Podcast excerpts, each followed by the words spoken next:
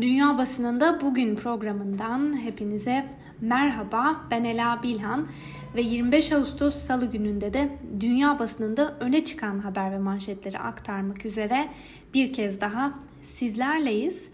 Bültenimize Amerikan basınının bugünkü bir numaralı gündemiyle başlayalım.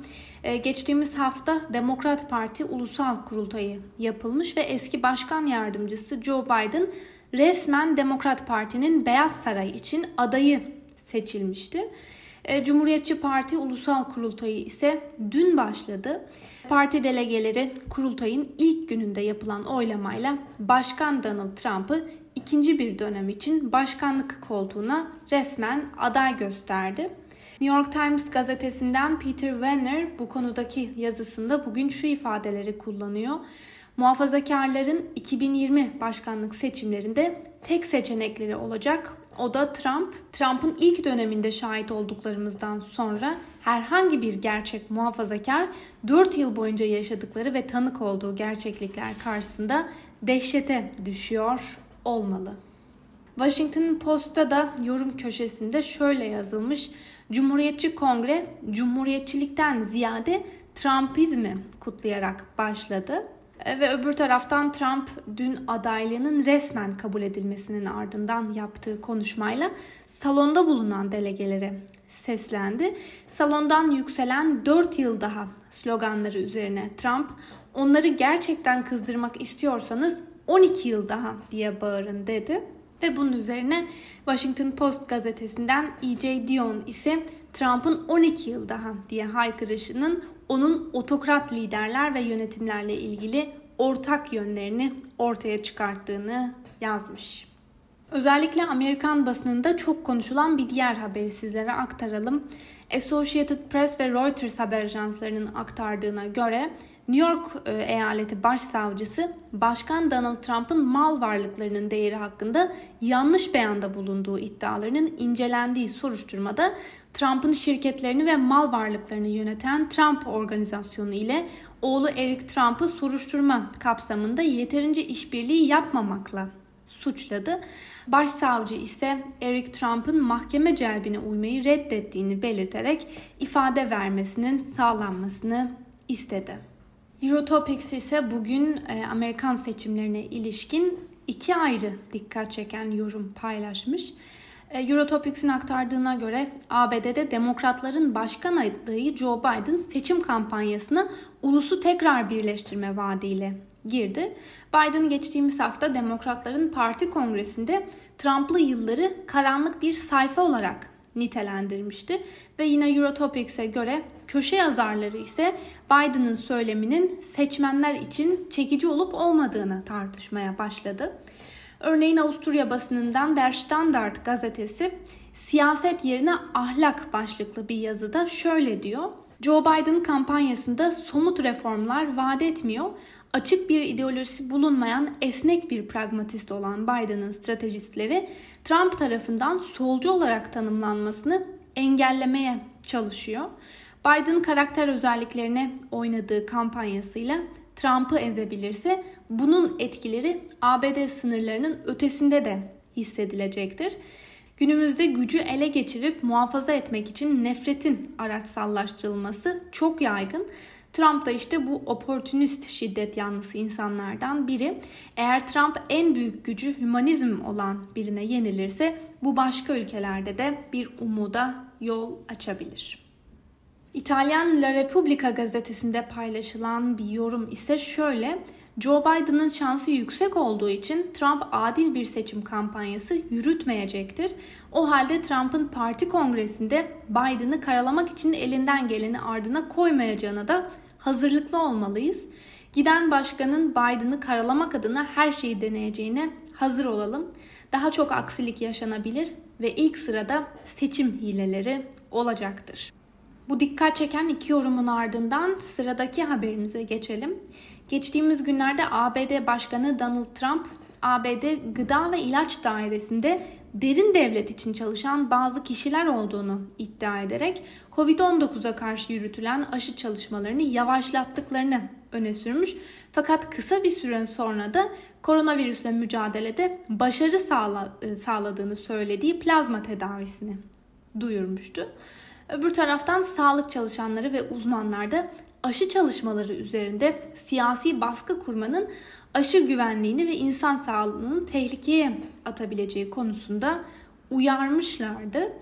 New York Times'ın bugünkü yorum köşesinde ise konuya ilişkin şöyle yazılmış. Tıp bilimini siyasileştirmek Amerikalıların hayatına mal olacak. Washington Post'un bu konudaki görüşü ise şu.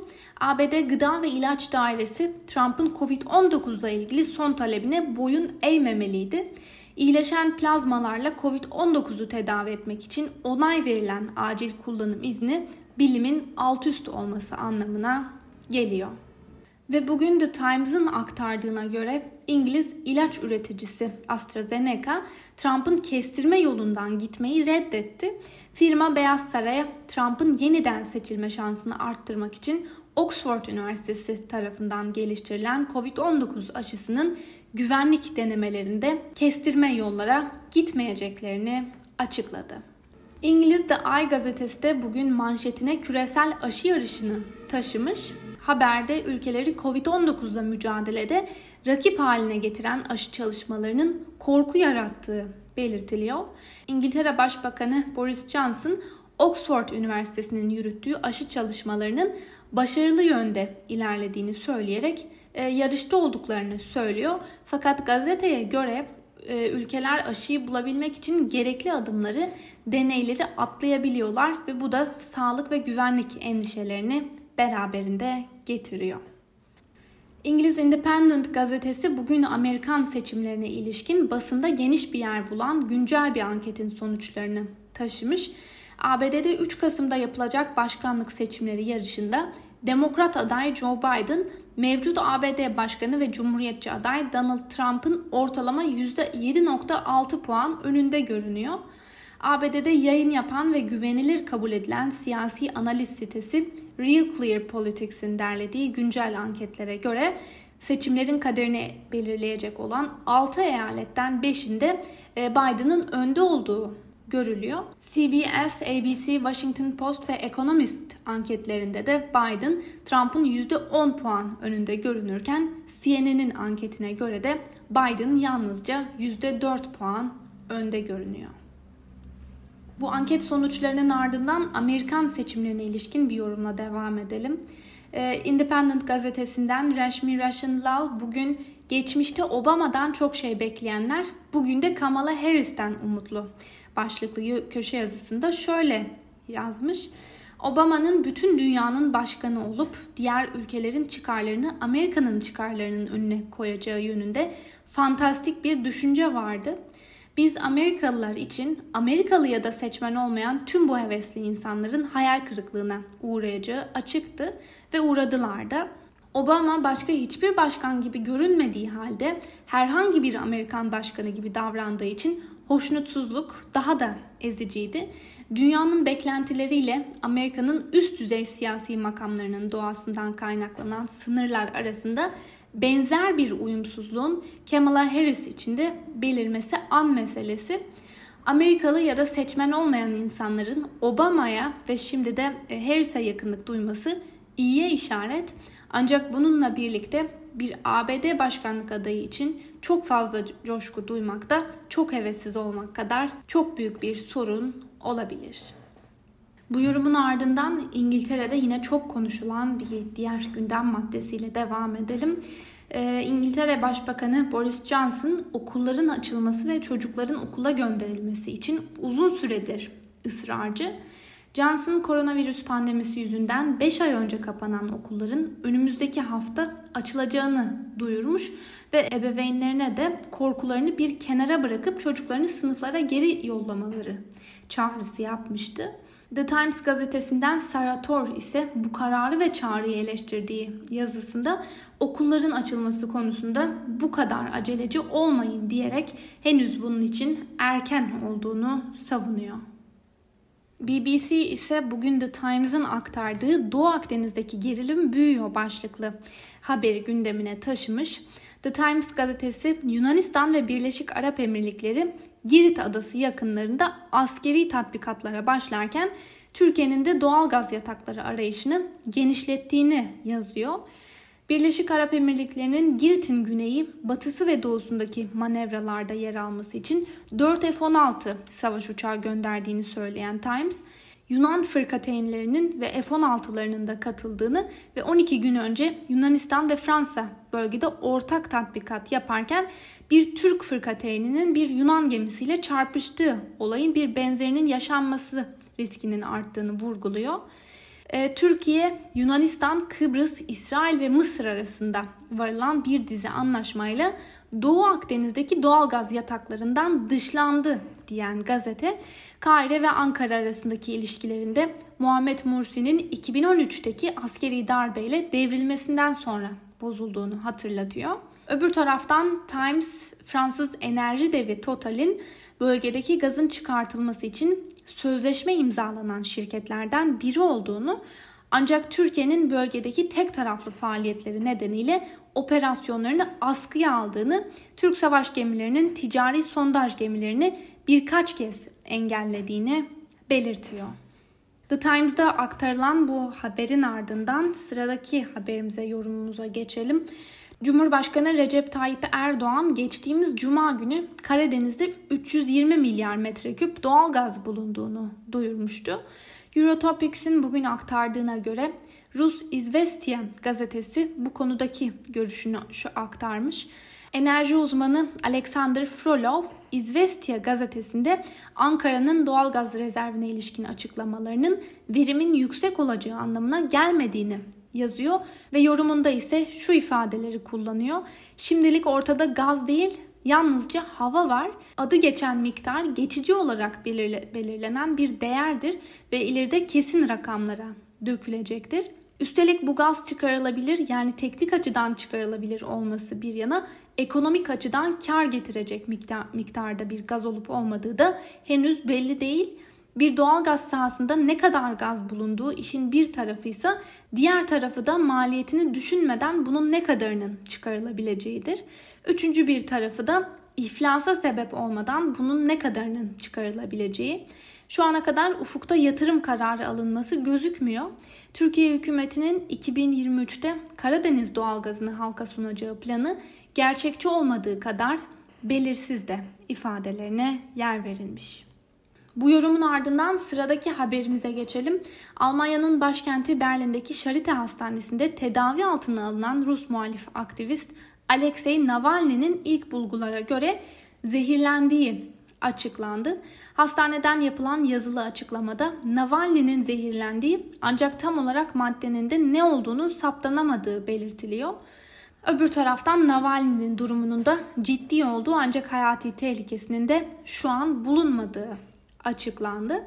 Rus Moscow Times gazetesinin geniş bir yer ayırdığı bu konuda köşe yazarı Mark Galetti bugün şöyle yazmış. Navalny'nin zehirlenmesi işte tam da Rusya'nın ölümcül adeokrasisini temsil ediyor. Navalny hala ölüm kalım mücadelesi veriyor.